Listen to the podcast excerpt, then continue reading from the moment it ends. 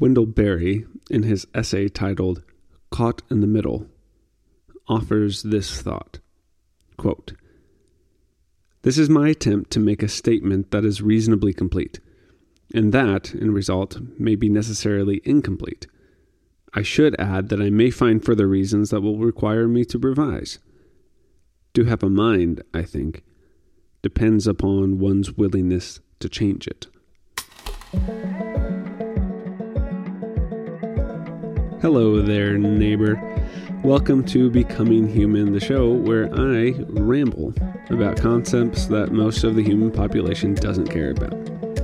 I do this so that we can live better than we currently do, which, come to think about it, might not be what most of the population cares about. Anyways, you, dear listener, you are not like most people, and you have my gratitude.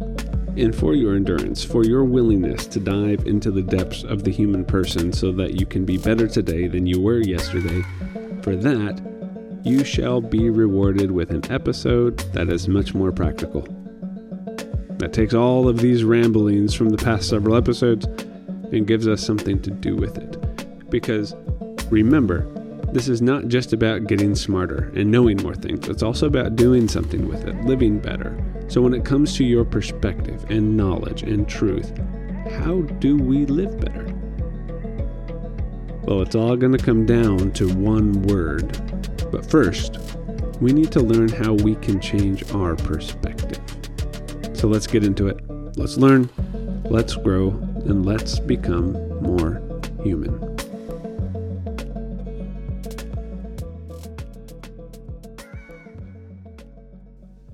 I'd like to invite you to begin by thinking of something that is really important to you an idea, a concept, a way of life, whatever that may be.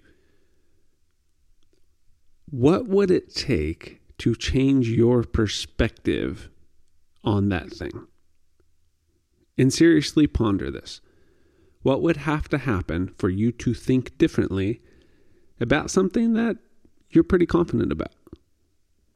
Now, if you haven't been able to tell, I think this conversation on perspective is one of those foundational issues that plagues our society. But we never really talk about it. Now, the last several episodes are probably going to help make sense of this, but I get it. They are long, they're a bit boring. So if you only listen to this one, I'm, I'm sure that's fine. But there's more of the map waiting to be discovered back there. You know, just just my suggestion. But after the immense exploration we've been doing over the last several episodes, what is left to say about perspective? A lot, actually. more than I know, in fact. See what I did there? But let's focus on how we work with and grow our perspective and, and take a look at whether or not perspectives can change. Because we've talked about changing behaviors, our habits, our physicality, our lifestyles and, and our culture talks a lot about this kind of change, physical behavioral change. But can our mental domains change? Well, it is both easier and harder.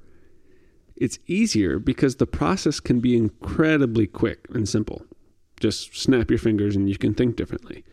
It's harder, though, because our perspectives are often ingrained into the very essence of our identity. And changing or losing that often feels like we are losing a part of ourselves. We've got this whole thing we explored back in the map making episode of the philosophy of desire, intellectual value systems. Our perspective is a means to feel safe and comfortable. This, this is why we defend and argue and compete with our perspectives like ancient tribal wars. Our existence is entrenched in how we think. If we're going to change that, our existence is on the line. So, how should we approach our perspectives if, if they're so heavy to who we are? And what about our perspectives should make us consider holding them a little bit more loosely than we tend to? That's where I want to go. But first, I did want to say for some of you, I just need to say thanks. I'm, I'm honored that I get to spend some time reading and learning and thinking and writing and creating and then sharing the whole process with you. And I I say it all the time. I hate playing the game of advertising and marketing and all of that. So, for all of you who have subscribed and who listen and who share the episodes with folks who also don't fit the tendencies of the majority of the population, I'm grateful. Seriously. And for those of you who contact me and ask questions and continue conversations, that, that is more meaningful and more important than you may realize. But let's get started. Why would we want to change our perspective?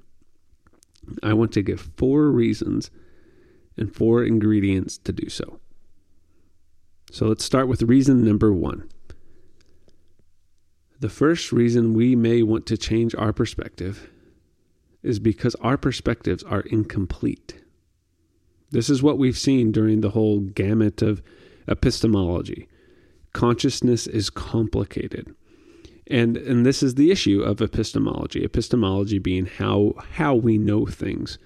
And our finite mental capacities, okay, so rationalism, and our dependence on our limited sensory experience, you know, that is contained to our reality, which is empiricism. What we saw is that reaching truth and and the nature of existence, which which is called ontology, it's a really complicated process for sentient beings like you and me. And that brief recap of I think it took like what four episodes to say that. That brief recap is really the first thing we have to remember when it comes to changing your perspective and, and kind of the problem with your perspective. Your perspective is dependent on experience, which is limited and subjective. So even if you're working with the facts and rationalism and trying to be as unbiased as possible and, and obtaining objective absolutes, there's something in the way. And the thing in the way is you. So you need to allow all of these different modes and methods and approaches to be utilized, you know, like dance partners. And you also need to put yourself in your proper place because our perspectives are selective. They reflect our time and space and context and history and place and preferences. And this is what we talked about with subjectivism and phenomenology. We aren't working with all the information. And even our attempts at rationalism will be incomplete. No, no one, as, as far as I can conjecture, has the whole map of reality filled out completely. And so, what we said after we talked about Plato's analogy for this, just assume you're in the cave. And remember that those with the strongest opinions are those who have thought the least about them. And throughout this, I've used words like uh, myopia, you know, only being able to see what is immediately in front of you, and egocentric, which is, you know, the default human ability to just see the world through your own eyes. And as a result of these, our perspectives simply reveal that we live in very small worlds. What we see is what we know, and what we know is based on what we see. And that is what we've been emphasizing. Our access to knowledge is finite because it's dependent on how we experience and see the world. Whatever we've happened to see and feel and witness and have been handed by those who influence us, that's what we currently know. And the problem with having our perspective molded just from our personal experience, which, which is an inevitable reality, it becomes enmeshed with the concepts of myopia and egocentrism. And the human default becomes to act as if our experience and knowledge is the only perspective possible. It's the whole issue of a fish not knowing they are in water, or not being able to see the forest from the trees. Our perspectives seem so obvious to us, and yet they are often so assumed that we fail to see them in the broader context of our lives in the world, which means we fail to see how our perspectives are implicating the way we live and interact with that world. Essentially, we fail to see the fragility of our perspective, and as we began discussing, we run into some real world problems. If all of this is true, which hey, maybe it's not. But if it is, why would we want to keep our perspectives where they are? in their current incomplete state.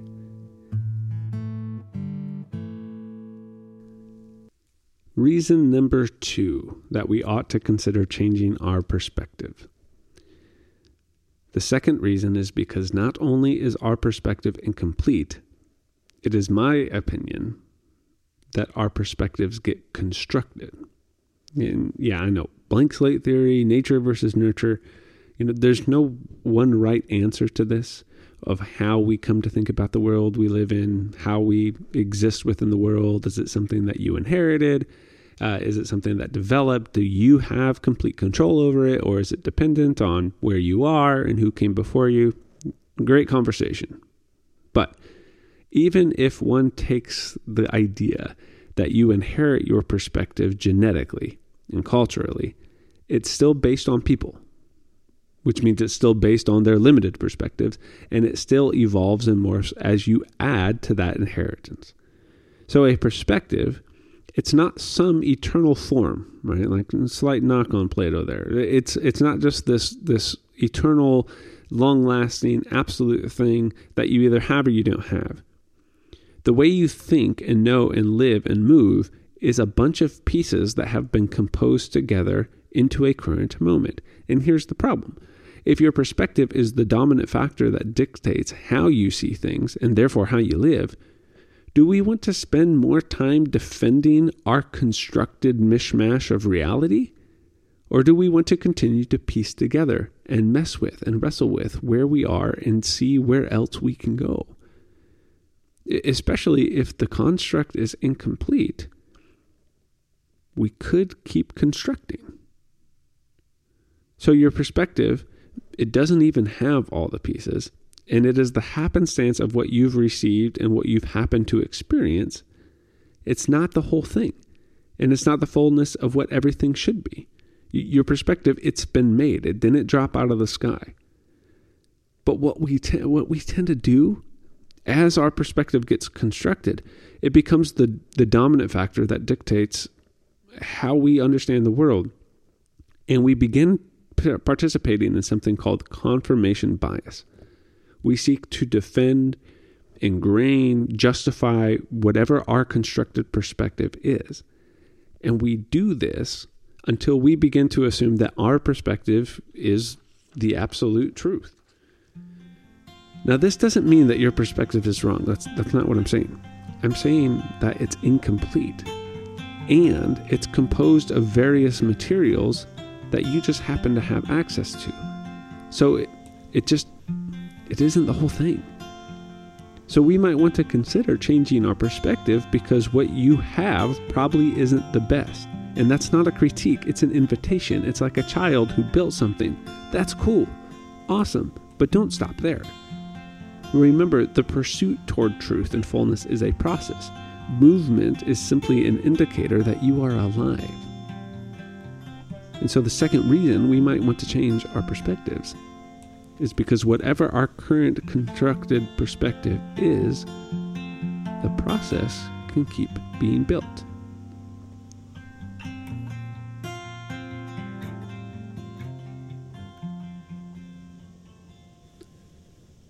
The third reason why we might want to consider changing our perspective and holding it loosely is because what happens when we do stop there and the construction ceases with an incomplete construct of a perspective.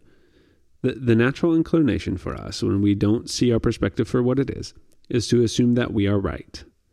Perspectives have this tendency to crystallize. You know, they're, they're like concrete. Whatever you've been building up to a certain point, if you let it sit long enough, it's going to be harder and harder to change. And this is natural for the same reasons that we hate change. Change disrupts us, change is a loss, change is difficult. But even further with our perspectives, we stake our identity in how we perceive the world. So the child that builds the thing, who then needs that thing to be, you know, confirmed because that is what is going to help them make sense of the world and have some semblance of certainty and feel safe in a very unsafe world what happens with us is we get our incomplete construct, but then we dig in And it might not be because we genuinely think, you know, it's the fullness all, of all wisdom. We might do this simply because our safety and security and affirmation depends on it. As a result, we go to great lengths to make sure we are right. And as a result, we have a general culture where it is more common to defend and argue, and if, if we want to use conflict resolution language, compete, because we have to compete in order for our existence to continue because it feels like it's on the line. When really, really, all we need to do is instead of treating our perspectives like concrete, to treat it like water. And if water does not move, it becomes stagnant and then it stinks. Does your perspective smell bad? We will know based on how hard you hold on to it. So that's reason number three. We might want to change our perspectives because not doing so, not going through this process, makes it stagnant. And then we start competing and we don't learn more, and no one wants to hang out with you. Not a good combination.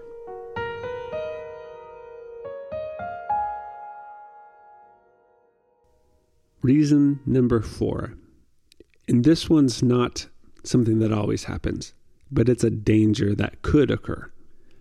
The fourth reason we should consider changing our perspective is because if it is naturally incomplete, because, you know, you're human, and if it is simply a construct instead of, you know, some captured ideal form that you have somehow found that no one else in history has, and if there's a possibility that we might seek to entrench that construct into concrete so that we can, you know, avoid the discomfort of moving and growing and reconsidering, what do we do if our perspective is not only incomplete, but wrong?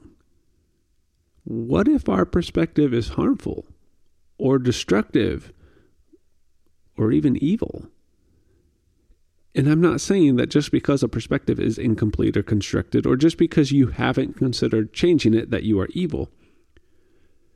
But if we stake our identity on being right, then we may do irreparable harm, all because we weren't interested in asking questions and seeing more and continuing to develop. Like what happens when you develop policy or norms or simply make consequential decisions based on information that you only have some of? We may end up moving through the world not only in a way that is stagnant, but also in a way that can be problematic. So let me just give you an example of this. Th- think of these four reasons this way. Okay. Let's pretend you have been told that people with blue eyes are inferior. And then maybe you experience a blue eyed folk, and they certainly seem, you know, less capable, a bit irrational.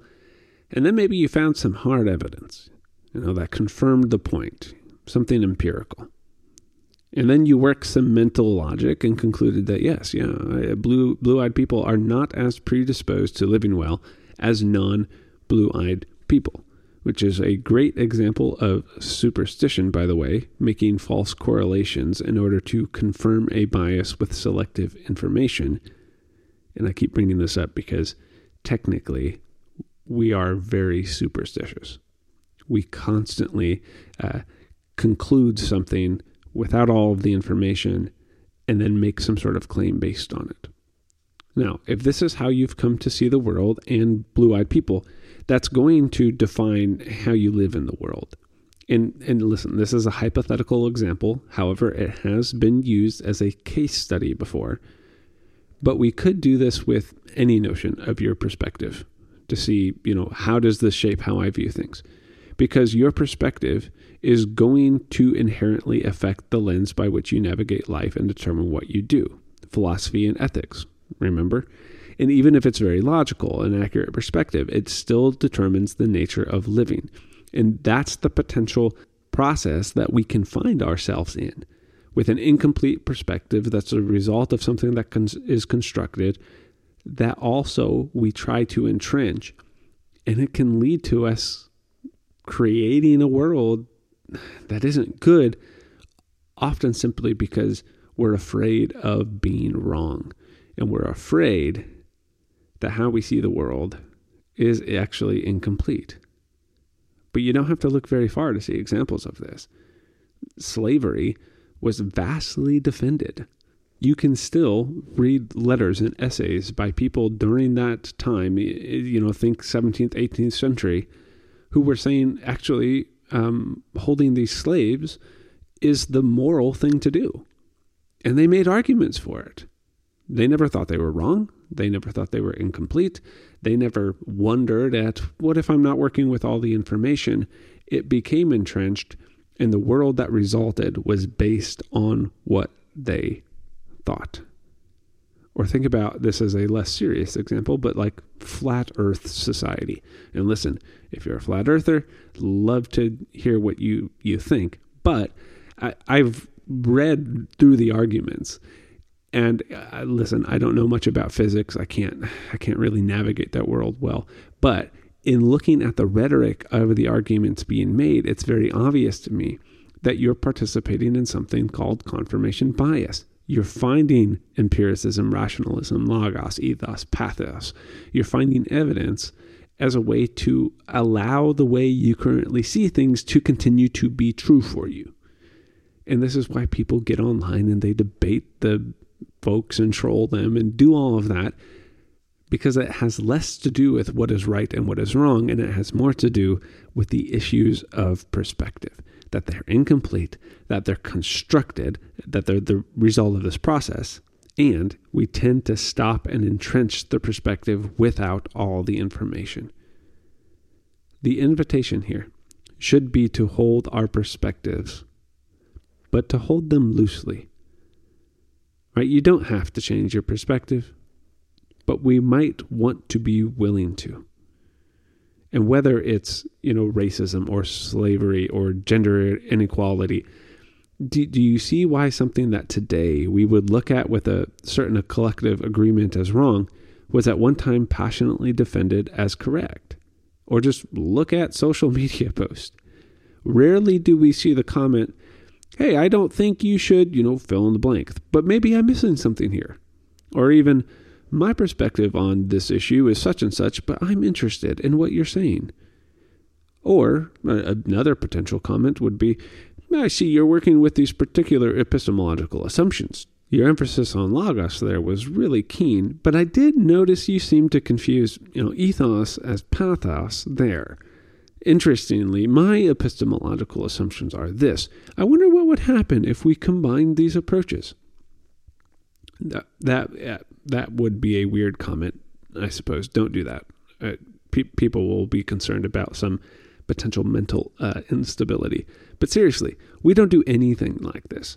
Rather, we get an ill informed opinion or a noble attempt at pure objective rationalism but it's still plagued by sentient limitation as if it is the singular answer, and we just can't believe that someone would oppose our objective truth. Not, not the objective truth, because my epistemological assumption here is that you don't yet have that. And listen, you may be pretty close, likely closer than me, but let's all slow down a bit if we assume what we think is the obvious, rational, and objective method of truth, we ignore that it might just be one perspective among many, or that it might be a less full version of a perspective approaching truth. And the only social dialogue we are left with is that we know we are right, we don't need any further information, and those who disagree with us are the ones who need the help. And if they don't get on board with us, well, they're simply dismissed. Uh, you know, our insular tribes continue to gather and build the base, gloriously languishing in our incomplete information. To which I look at America in 2020 and 2021 and say, how's that working for you? But it isn't new to history. This approach, this experience, it's everywhere. The confirmation bias happens on large global scales and it happens as individuals all the time. It's why we spend more time looking up reasons to prove our point rather than just exploring the information in general. People just don't naturally assume they are wrong. nor do they consider that their version of the map is unfinished, because we have one set of eyes and one functioning mind that gives our heads an incomplete picture of the world through our limited access to certain colors and paintbrushes. But as long as our picture works, there's no need to expand the palette. And we may even begin to assume that certain colors, because they aren't in our range, must be wrong. Now, next time, we'll get into a different approach to all of this, but now we just need to ask can you change your mind? Can your perspective change? And if you listen to the Guide on Changing Things episodes, you know what my theory on this is. They're going to change anyways, even concrete changes. But if it is incomplete and constructed, your perspective is not only capable of changing, it might be best to encourage it to do so. The real question is how will that happen? What are the ingredients to changing how we see, think about, and understand the world? And so think back to that question. What would it take to change your perspective on something? What would have to happen? And this isn't some sort of, uh, you know, quantitative or qualitative research study, but there are four ingredients that tend to be present when someone does change their perspective on something. And so there might be more. In fact, there probably is many more, but these are the four that I've seen the most. And as you think about your state and presence in the world, these can be helpful ways to catalyze this process so that we don't fall victim to the common approach to our perspectives. So, first, you have to hear things multiple times. The thing that we can actively do here is constantly expose ourselves to multiple angles, viewpoints, arguments, and perspectives. The other important part of this is, is not only having it be multiple times uh, with multiple angles, but have it be consistent. And, and what happens is finally one might click. But if you only ever constantly filter things through your current lens, then you're not actually going to consider that there's other options on the table. But the more you add to the construct, the more it takes on new character. And, and this can happen uh, without us even considering it. Consider someone who uh, just happens to hear various voices all the time and, and is researching all sorts of different things. Eventually, their perspective is going to grow. It's it's going to have these pieces added, and finally, they're you know they could have heard the same thing a hundred different times, but finally, one might cause them to go, "Oh yeah, I see that differently now." And and so, how can you expose yourselves to a multiplicity of information and to consistently hear things that reside outside of yourself? A second way to do this is to change your circumstances. So, one way to be exposed to something different is to have the circumstances that held your current perspective to no longer be there, or, or just to no longer be the same. And you know, one of the most common ways this happens, and this is one of the most common ways that causes people to change anything perspective, but also behavior or, or, or physical setting. It's also one of the most common ways to bring about creativity because it changes our circumstances and it's suffering. When we suffer, it forces us to see things different than how we saw them before because the very nature of suffering is our current familiarity was taken away from us. Maybe it would be a good idea to consider moving around our familiarity while we are in control of it instead of waiting until it happens to us. Any new setting that you can experience, be a part of, interact with, and see will begin constructing and filling out your perspective more. But we always fight to stay on the known, charted territory it usually takes a very active practice to go into the uncharted. Unless, of course, suffering forces its way into doing it for you. Now, changing directions a little bit, the third ingredient is authority. How often have you talked to somebody who did change their perspective? And they'll articulate that the reason why is because they met someone who embodied an alternative to their current perspective and it changed them and and I've heard people go like that shouldn't be a reason to think differently just because you uh, experience something, feel something. Uh, it, it shouldn't change how you think about things. And this is a this is an argument about empiricism versus rationalism, logic versus experience. Um, and and I think it's it's helpful to consider that our experience shouldn't be the only thing that determines what we think. But it is interesting how a relationship with trust can give someone authority to force you to see things differently. As human beings, we value the connection. And if potential connection can result, even if it means changing how we see and think, we're sometimes willing to do that. But this is also the, the, the relational experience is a way to create multiplicity and to change our circumstances, which allows us to change our perspective. But the other part of this this ingredient of authority is not only that we give authority to the experience of other people, um, again called epistemological privilege. We've talked about that before.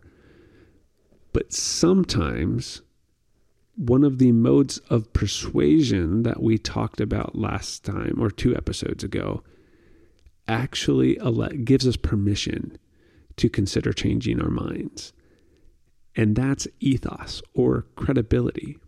And so, if somebody that we've placed trust in articulates something different, we are more likely to consider that from them than someone that we, you know, kind of consider an antagonist.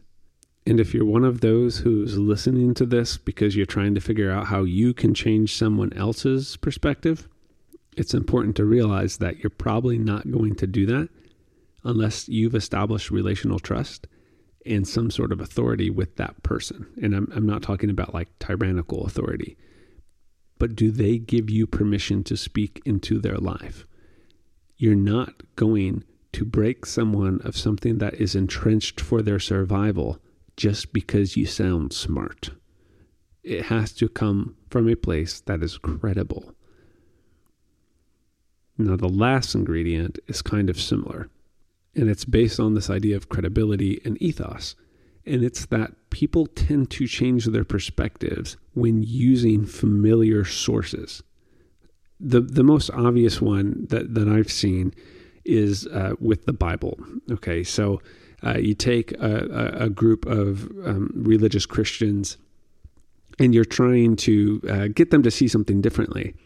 Well, you can offer all sorts of different arguments. But again, if they don't find credibility in, in, in those sources, it, it's not going to actually change anything. It has to be from something that they already determined is credible. And what I've seen happen is someone will use the Bible to go, see, this is something that should be considered. And the group of people is able to stay in territory that is somewhat familiar while still moving and growing and seeing things differently. And that's the same with any group or ideology or person. You have to use sources that allow them to stay in somewhat comfortable spaces while still moving forward.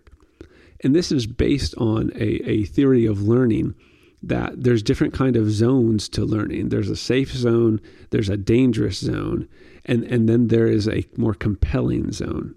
And if you really want people to learn, or if you yourself are trying to learn and grow, you have to create a space uh, and, and a process with content that is somewhat familiar so it still feels safe while not being too safe that it's all the same and you can stay right where you are. But also, you have to push yourself into a little bit of uncharted territory, but not so much, though, that it is threatening to you. When you find that middle zone, you are much more likely to change. So that's how we might consider changing and growing our perspectives. But more importantly, I hope we see why that might be really important, why you might want to really consider it. Now, this brings us to the word that I've been waiting to introduce you to for a while now. And so, next time, we are going to talk about the A word that you don't want to be called.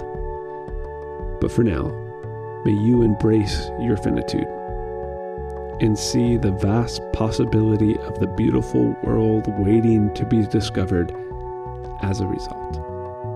We'll see you next time.